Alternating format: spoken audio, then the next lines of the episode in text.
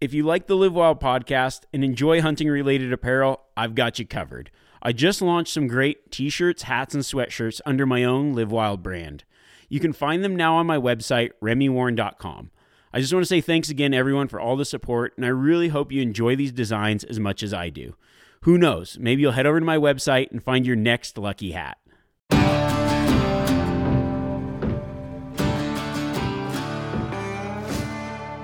I'm Remy Warren, and I've lived my life in the wild. As a professional guide and hunter, I've spent thousands of days perfecting my craft. I want to give that knowledge to you. In this podcast, we relive some of my past adventures as I give you practical hunting tips to make you more successful. Whether you're just getting started or a lifelong hunter, this podcast will bring you along on the hunt and teach you how to live wild. This podcast is brought to you by Mountain Tough and Yeti. A lot of the tactics I talk about here require you to be in top physical shape, so I partnered with Mountain Tough to help get you ready for the mountain. With their science based, hunter specific training app, you'll get in shape and mentally tough, able to tackle any hunt. Because we really believe this will help you be more successful, as a listener to this podcast, we're giving you six free weeks to get you started. Just use code LIVEWILD.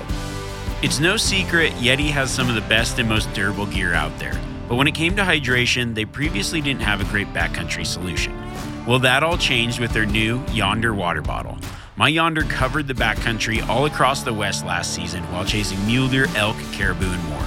It's about 50% lighter than their insulated Rambler, but still has that Yeti toughness. The best part is they've now got them in four different sizes, so you can pack the bottle perfectly fit for your hunt. To top it off, there's also great options for customization. You can check them out now at Yeti.com.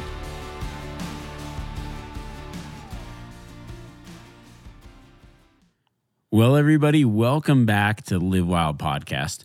You know, this week I just have elk on my mind, and it's probably because today I released the video of my Angry Eight bull from last season over on my YouTube channel. If you get a chance to watch it, I really think you're going to enjoy it. I definitely enjoyed putting it together. You know, if you missed the story of that hunt, I had already told it this past September on podcast. I think it was episode 89. You can hear kind of the behind the scenes because it's a little hard to show everything in a film, but I really think that the video turned out great. It's actually one of my favorites on the channel. I, I, think that I don't know. There's just something about chasing elk that that I love, and there's a lot of cool encounters in there. And so, if you do get the chance to watch it, feel free to drop a comment on the video or, or share it with friends because I, I, think that um, you guys will enjoy it. But it got me thinking about one of my favorite elk calling and hunting tactics. You know, watching the video and as we edit it and put together, I'm watching it over and over and just kind of thinking, reliving that hunt in a way, and thinking about a tactic that really over the years I've had a lot of success with. And it's one that nobody had talked about when I grew up elk hunting or talked about elk calling. It's kind of one that I found out on my own. And I would say it's my single most successful tactic when it comes to calling elk.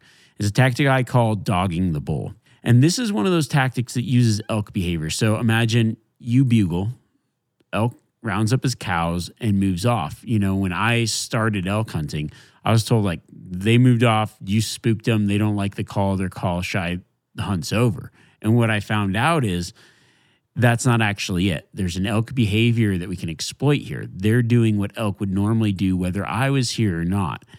And so by using this tactic, you get a calling advantage, and you can actually call in a herd bull, and it's a it's a good way to call in elk, but not just elk. It's a, it's a way that I've been successful calling in the herd bull multiple times.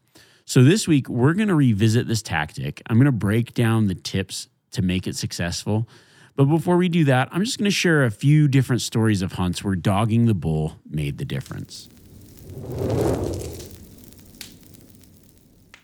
On the bull I like to call the Angry Eight my bull this year.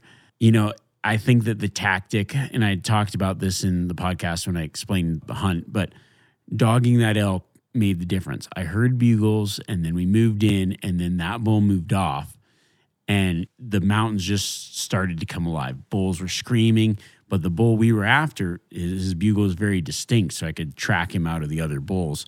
Continue to move, and, and as we lose that sound. It was just like he went over the ridge. And so kept firing up, kept going, kept going, kept pushing that bull, kept following and, and getting in after that bull. And because of that tactic, and I actually ignored opportunities on other elk. Like there's so many other elk around, I probably could have called in and killed any of the other elk. But I was after this bull. I hadn't seen him, but I knew, like, based on his bugle, uh, it sounded like the most mature bull on the mountain. That's like, this one's definitely the one that's got the hot cows. He's the one that all the other elk are vying for. I'm going to do the same thing and, and try to slip in and get an arrow in this bull. And so by dogging that one bull, I was able to get into position and get a shot on the herd bull in this area. And, you know, when you talk about elk hunting calling tactics, one of the things that comes up is it's very hard to call a bull away from his cows. And there's a reason for that because he controls the herd and he's spending most of his time controlling that herd. If he fought every elk that challenged him, he would lose those cows pretty quickly. He'd get pretty wore out. And he is going to fight a lot uh, and he will fight but he will fight kind of on his terms and he'll do a few other things before he decides to fight that are just natural movements of elk behavior. Rounding up his cows, pushing them off is just a thing that elk do. It doesn't mean that he knows you're a hunter, it doesn't mean anything like that. Now, the tactic of following him and keeping after it, and you got to get pretty athletic. It's like half the time I was running, half the time I was hiking as fast as possible. Other times I was going super slow because I was getting into close proximity. But that dogging action of continuing after him, continuing after him, screaming, screaming, calling, calling, continuing, continuing is what eventually led me to put an arrow in that bull. And when I think back to like guiding and the times where I'm successful, if I've got a hunter that's in, if I if I'm guiding a hunter and I'm calling, it's my absolute favorite tactic because I know that I can take advantage of a very popular elk behavior to round up cows and use it to my advantage to kill a bull. So if I've got a hunter with me that's in decent shape and can do this tactic, it's my absolute go to.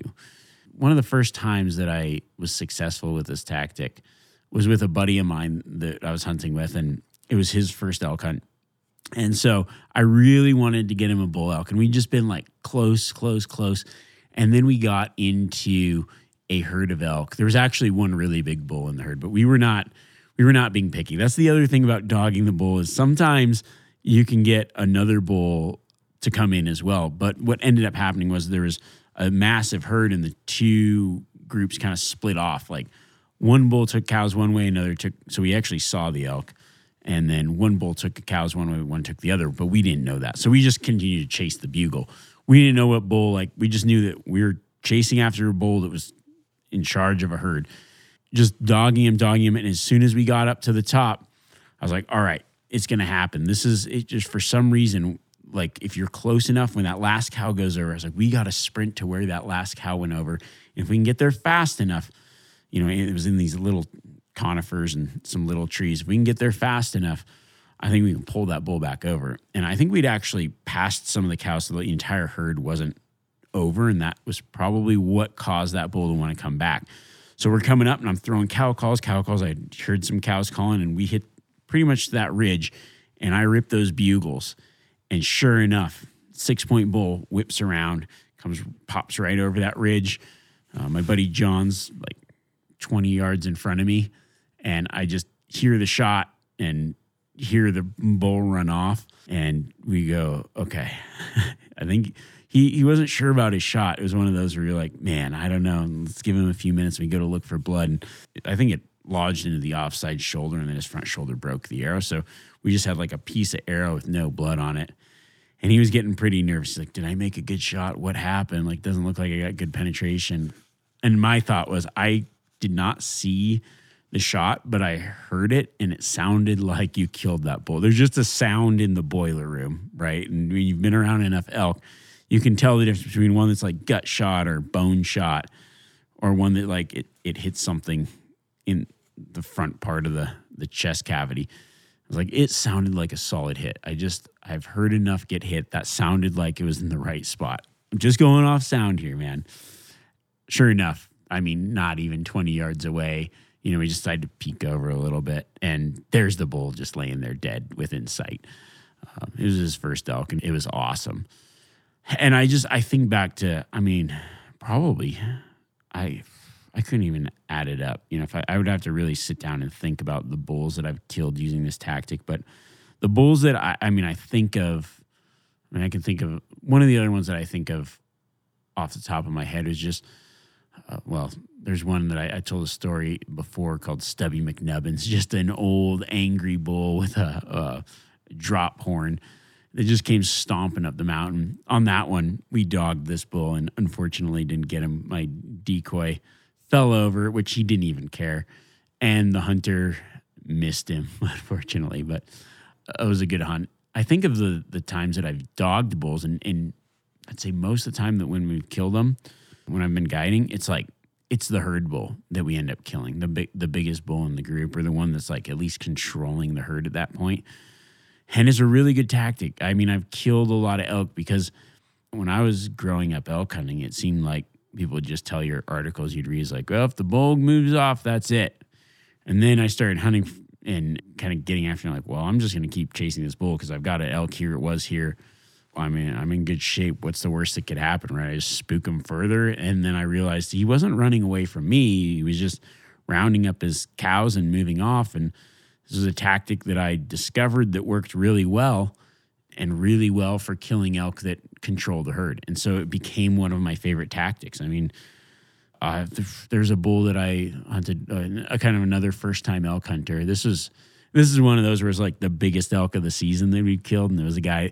It was his first, I think his first hunt. It, yeah, that maybe now he might have hunted like a white tailed, but maybe been unsuccessful. Anyways, uh, he was pretty excited to go hunting and, and got him out, and it was like first hunt, and it was the last day of his hunt last evening. We had close calls and close opportunities, and I got this bull fired up. Like literally parked to the truck, heard a bugle, and I was like, that's pretty close. We got to get after that. We don't have a lot of time late afternoon. And got this bull fired up. And he but he just started pushing his cows and like, all right, we're gonna dog this thing. We got nothing else, no other options. And we actually did it the opposite way where normally I'm trailing them up and over. This one I went around the mountain and then popped over and got him hit that bugle above him after dogging him for a while because he started to like they'll go and then they'll slow and they'll go and then they'll slow. And so once we got to that point where he slowed, it's like this is where we're going to take advantage of it. We're going to hustle. He looked at me like I was half crazy. Like we've been, yeah, we've been getting after it. We're going to get after it. One last push around the backside of this pop over. Bull comes in on a string, just pissed off as all as could be and broadside shot shoots the bull and 40 yards later we walk up on the best the best bull we killed all season whether it was archery or rifle and first time elk hunter. Was pretty cool to see. So that was a lot of fun. I, I think he like knew at least he knew what he got in. I was like you don't know how good you got it man. Like this is a great freaking bull. And just so so many times where this tactic is has pulled an elk out of a situation that maybe seemed like ah, it's not going to work. And end up killing a herd bull by using it. So let's dive into the recipe for dogging a bull and what that means. Now, the first thing we have to understand is why a bull might move off. Now, what elk behavior does during the rut, there will be a bull that controls the herd and, and other elk that are vying for that herd. Now, when bulls are bugling, a lot of the time they're bugling to find cows or to entice cows to themselves or to directly challenge a bull that's got a herd. But either way, a bull's announcing his presence. Now, there's a bull that might maybe say he's got a hot cow, and this especially happens. So, like, the situation has to be right to dog a bull. What you need is you need elk that are fired up, and probably that's going to happen when there's a hot cow around and a little bit of pandemonium starts. But you really need a bull that really wants to keep control of his herd, but he's also pushing and moving the elk off. So a natural reaction from elk, whether it's you calling or another elk calling, is a bull will call, and maybe this bull will call back, but he's maybe even just talking to his cows right here. And this bull's kind of coming in, he's just going to push them away, you know, maybe because what you realize is especially in the mountains, I think it has a lot to do with sound, right? So the way sound travels, if a bull, he's not necessarily pushing him like, oh, this elk will never catch up to me. But what he's doing is, he's like, if I push these cows over this ridge, they can't hear this bugle over here. I think that's a lot of it. And so what happens is he keeps pushing him over the next thing to kind of get a little bit of peace and quiet where he can do his thing with the cows without them knowing that there's another bull coming. Now, why he bugles back, I don't really know, but it happens a lot. So it, they'll just start to push their cows off. It's a natural thing that elk do. Whether I'm the one calling or another elk's calling, you'll notice that they start to move off and, and push away. It's not that they're being call shy, it's just that they're doing what elk like to do. Now, for the recipe for dog and bull, like I said, you need elk to be really fired up. And the reason for that is it's hard to follow a, a, herd of elk if they aren't making a lot of noise. So, in order to fire them up, it needs to have the right kind of conditions. And so, oftentimes it'll be one primary herd bull and then other satellite bulls kind of vying for it. You get kind of this frenzy going, and you, as the caller, are building up like you're a big challenger and you're going to be a really big threat to the bull that has the herd. That scenario has to be established. So the way that I do that is very aggressive calling, very active calling. And I find the bull that is also aggressively and actively calling, even if he's moving away. So when I bugle, he bugles back, but he just seems further away. I continue to keep my distance as close as possible and keep that bull calling. Another thing that I'll also do is throw out cow sounds as I'm moving around for a couple of reasons. One, it makes it seem like the herd of cows is larger and maybe there's some stragglers, and also makes it seem like maybe I've moved in and, and taken some cows. But the other reason is in case I walk up on a cow or get too close to the herd and maybe a bull might see me or something like that or a cow might see me, that cow sound almost distracts him and, and makes him think like, oh, it's just another elk. That stick breaking was just another elk. Oh, that noise back there is just another elk. So I'll primarily be bugling and trying to fire up and piss off that bull. I'm using aggressive sounds.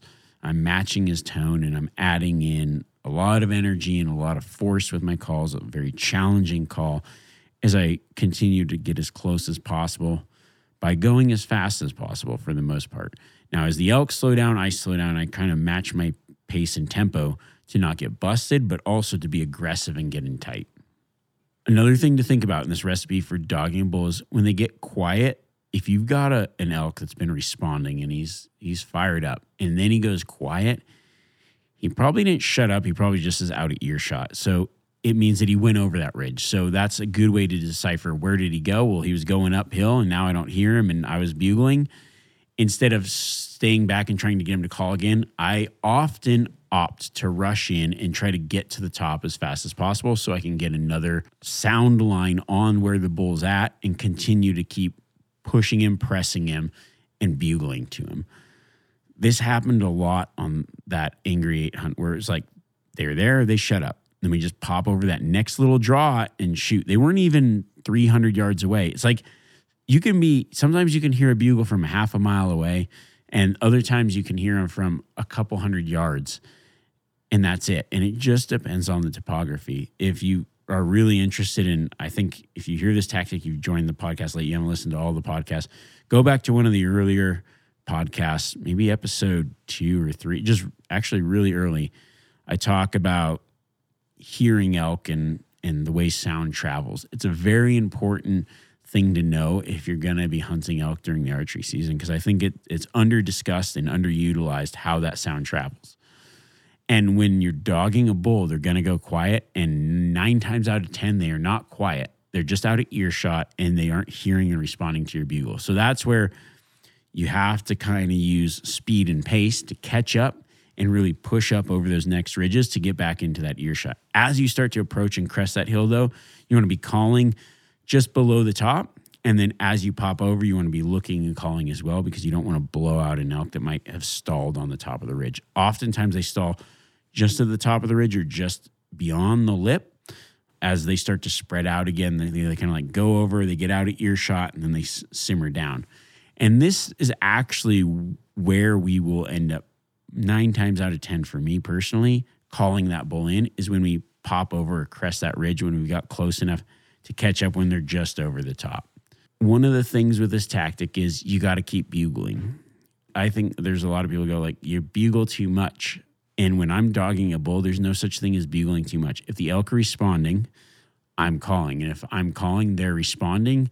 This is the elk that I'm going after. These are the ones that I've worked up into a frenzy. They're in this position where they're bugling, other elk are bugling, they're calling back and forth. And you have to keep that bull fired and bugling because the only way you're going to know where he is is if he's bugling most of the time. I will say that this tactic works better in certain places. It works best in cover. If you're in really open country, dogging a bull doesn't work that well. It's more just like chasing a bull and him getting spooked all the time. So there are a few factors that you need to think about or consider when you're planning. If you're like, I'm going to use this tactic, it really works well in thicker cover. There's a couple reasons the elk are more prone to call then because they can't see each other and they won't see you as much. So you can move in. You're probably going to have to move past some cows when you're dogging elk. In a large herd, there's going to be cows that are there that are on the mountain that stay back that are whatever, not exactly in the position where you need to be to call. And you're going to have to move past them. I don't know how many elk hunts I've been on where just kind of trying to slip past the cows is makes the difference. Sometimes people get too timid when there's like, oh, there's an elk there. When I killed the bull this season, you'll see in the videos like I I get in, there's some cows right there. And I end up just bugling, calling, bugling, calling, mewing, mewing, backing out, circling around, running past them essentially, getting in on the bull again, not blowing the herd out, but being fairly aggressive to get past the elk when I know where the bull is and, and where I need to get to. And then I think when I actually call the bull in that I've been dogging, it seems to be when I've caught up and get above them in a way where they've crested over the ridge and I get up on the ridge and then call. You would think that it would be the opposite, where you'd be just below them and they'd have that advantage of height. And if they're coming down on you to fight, they actually have a tactical advantage being above. They don't like when that other bull gets above them for some reason. I think that for a herd bull, that kind of is the turning point where he goes, "Eh, I just don't like it." Like he's he's leading, he's pushing the cows up, and maybe it's I'll, I'll throw some cow sounds back behind, so he doesn't really know. There's a there's a couple of theories here in my mind, right? I can just like script out what I think elk are thinking. Maybe it's true, maybe it's not. It's just anecdotal, but I, I kind of feel like as I'm going, I'm calling and, and I can throw some cow sounds out behind me. When there's a ridge involved and another bull gets on top of him, he doesn't know what's on the other side necessarily. And he also doesn't want the thing to continue. It's like he kind of has to come up to the ridge to see and hear what's going on. And also, that sound travels really good from the top of the ridge.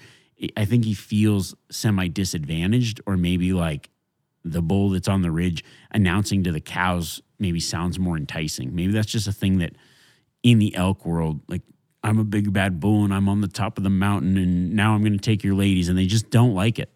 So when I particularly for the more mature herd bulls, when I crest over that top ridge when I've caught up, that's the time when I can generally call them in. And what happens is when they when they hit these ridges, oftentimes those cows will start to spread out and they'll, they'll calm down, and they might stay up there for a little bit. They might hold up. They aren't constantly running. Like they'll go over a ridge that they'll they'll maybe fan out. They'll stop. He's rounding up a cow. Maybe he's taking time to to get after a, a hot cow or one that he thinks might go into estrus or maybe breed. And so he's constantly moving, pushing, moving, pushing, running around. He's busy. Like if you take a straight line to where that elk is from the direction that he went, he probably ran twice as far going back and forth, checking cows, pushing things around, circling around, pushing them back, keeping other bulls away. He's got a lot going on, especially if there's other bulls trying to get in on the action as well. And so I find that like the time when I see I'm getting close and I know that they're up on the top of a knob and they've just crested over, that's when I really try to make haste pick up the, the speed and get there as fast as possible because I know if I can be within a, a certain proximity and release that big mean bugle, that challenge is going to get that bull to spin around and bring him into me. Now, another consideration when you're dogging bulls is not just the main bull that you're after.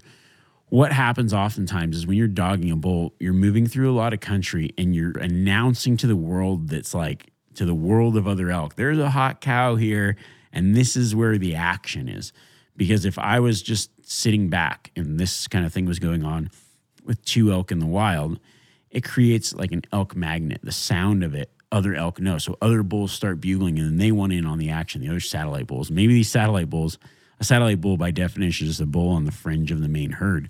Sometimes a satellite bull could be the biggest bull in the group. It's just not in control of the herd at this point or it could just be sometimes they're younger bulls, sometimes they're just a new bull that goes, Ooh, haven't seen this group yet. I'm coming out of the woodworks. Depends on the time of the rut.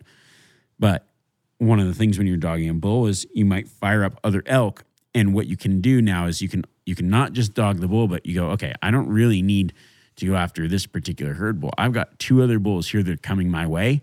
Now I just try to make those bulls think that I am the herd. So I'll stop I've done this a lot as well, where I'm dogging a bull, dogging a bull, and then I stop and, and continue to throw out a calling sequence I call a cow party, which is like meow, meow, meow, meow, just cows freaking out and ripping bugle in one direction, ripping bugle in another direction. And the other single bulls that are now satellite bulls going, Ooh, I got to get in on this herd action, come to me instead of that other one that's now out of earshot. And that's a really good way to draw bulls in and call bulls in as well. When you fired up the entire mountainside as you're running through the country and now your other bulls are starting to pop off and want to join in, if you notice that there's ones trailing or following, it's damn near a sure thing if the wind's right that you can call those bulls in. And I have many times sent arrows into elk that way as well. There was one in Montana that I probably should have just kept chasing the herd bull, right? I like it was would have been my best bull to that date, but uh, just chasing him, dogging him, almost got him in, almost got him in, almost got him in. And he's like, here's a satellite bull that really won't leave me alone. I'm to shoot him. Like, it's just hard for me to pass up an elk on a general tag sometimes, even when I'm chasing a big dog. I'm like, all right, this is a nice five point and he won't go away. I'm going to shoot him. like, and I was super stoked on it. There's just sometimes you're in those situations where, hey, this tactic led me to success with another bull. He thought that I was the herd now, and he was coming in to, to check it out and didn't really believe that there wasn't a hundred elk there. And then that's a really good way to find success as well. So I think this tactic of dogging elk can be very successful, can also be a lot of fun. You need a few things. You need a pretty good set of lungs to try to keep up. But I think other thing too is like the tempo changes all the time. Sometimes they're going fast, and then other times they get distracted and slow down. So you keep up with the tempo the elk, continually trying to close in, close in, close in, and piss that bull off enough to commit to your setup where you can get a shot. I hope you guys enjoyed that podcast. I just really love talking about elk hunting. is just so fun. Bugling, calling, chasing bulls. I like to do an elk month with the podcast, kind of get everybody pumped up right before archery elk season. I'll continue to do that. But I also have to sprinkle in some of the elk calling tactics throughout the year because it's probably one of my favorite things to talk about. It's one of my favorite things to do in hunting. I love calling elk, whether it's for myself or for other people. I just love calling an elk. It's just such a fun game to play. And when you get one to commit, it's like there's no greater reward in hunting than tricking a bull elk during the rut. Like I just I absolutely love it. There's a lot of passion in it for me talking about these kind of tactics, especially because there are a lot of tactics that I kind of maybe wish that somebody would have told me the real way to call in an elk. Like I just felt like when I was growing up, it was like, here's an elk calling article. And it was relating it to turkey hunting and it had absolutely nothing to do with calling an elk and never worked. I was like, okay, well, I this doesn't work. I, I wish that somebody would have told me that, like, yeah, no bugles and they move off and you still can kill that bull. And that's actually a good tactic because I found a lot of success that way or other calling tactics like when to use what calls. And I don't know. I just, I wish that there was a lot more information when I was growing up. Now I can provide that information. So I hope you guys enjoy it. Uh, one thing today, oh, it's knife drop day. Montana Knife's got a knife drop. I do like to mention when they've got knife drops because it keeps the guys that listen to the podcast a little bit ahead of the curve in case you didn't know. You know, Montana Knife, their knives are very popular and they're hard to get because they pretty much sell out right away. So if you miss a drop, you kind of miss the opportunity to purchase that knife. The knives that I use the most are probably not the ones that you think because I use their hunting knives a lot when I'm hunting. But I would say the rest of the year, I'm using their culinary knives nearly every day, multiple times a day. I've got their culinary set, and then they've got so they've got their culinary set and the flathead fillet drop going on today. That's their three chef knife set. Uh, they've got one. I don't know if they'll have it on this, but they've got one with like a bison knife roll. It's pretty awesome. I use that thing like I take it on every hunt. I just throw it in my truck. I keep it in the kitchen. I show up to someone's house with it. I actually just travel with my knives all the time because one pet peeve of mine is going somewhere with unsharp kitchen knives. It's just like if I'm going to someone's house, no offense, like any kind of in law's house or whatever, maybe I'm staying somewhere, it's like an Airbnb or what have you. I need a good set of knives. So I always bring mine with me. But it's nice to have a really good set of knives for cooking, processing, the whole the whole deal. They call it, they like say first blood to last bite, and I agree with that. Like I probably spend more time with a knife in the kitchen than I do on the in the field because you know the rest of the year I'm cooking and preparing wild game. Another one that they've got their flathead fillet knife. That's a really great knife for butchering as well. I love using fillet knives for butchering. I like that flexible blade so I can kind of get under that silver skin and just rip through a lot of that processing. So I actually use a fillet knife for majority of my butchering, and then I kind of use a combination of the chef knives and the fillet knives for butchering most of my wild game. So those are going to drop. They're probably going to sell out really fast. If you hear this podcast a little late and you're like, dang it, I wish I would have known sooner, you can always get on their email list, and that'll give you a little bit of a heads up of what's coming out, what's coming next. So those are awesome if you guys are interested. Another note uh, before we get off the podcast is if you guys are interested in any Live Wild merchandise, we have dropping today a ton of great new stuff, especially around the Angry Eight. So we're calling it like the Angry Eight bottle.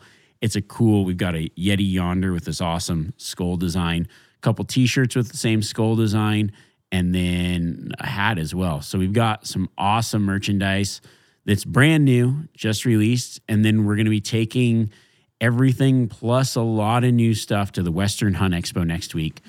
Make sure you check it out. If you guys are going to the Western Hunt Expo, I've got a Live Wild booth there. I'll be there for, I mean, I'll be doing some seminars and other things. We've got, let's see, our schedule. I've got a couple seminar. I got a seminar on Thursday night, seminar on Saturday night, Friday night in my booth. Got a little bit of a beer event. Got some Yeti cups to give out and some beer. We're going to do that as a donation for the Mule Deer Foundation. So it's going to be a, a, beer event raising money for the Mule Deer Foundation in my booth at Western Hunt Expo. I'll be there Thursday, Friday, Saturday, and Sunday. Probably in, if you want to say what's up, say hey, swing by. I'll definitely be there in the afternoons because I don't have anything scheduled in that afternoon time period each day. So I will be there. It'd be awesome to meet you guys. Also, we're going to have a lot of new shirt designs, hat designs. And if you guys are interested, there's going to be a lot of new stuff up on the website today until Western Hunt Expo. So if you want it, grab it now before it's gone.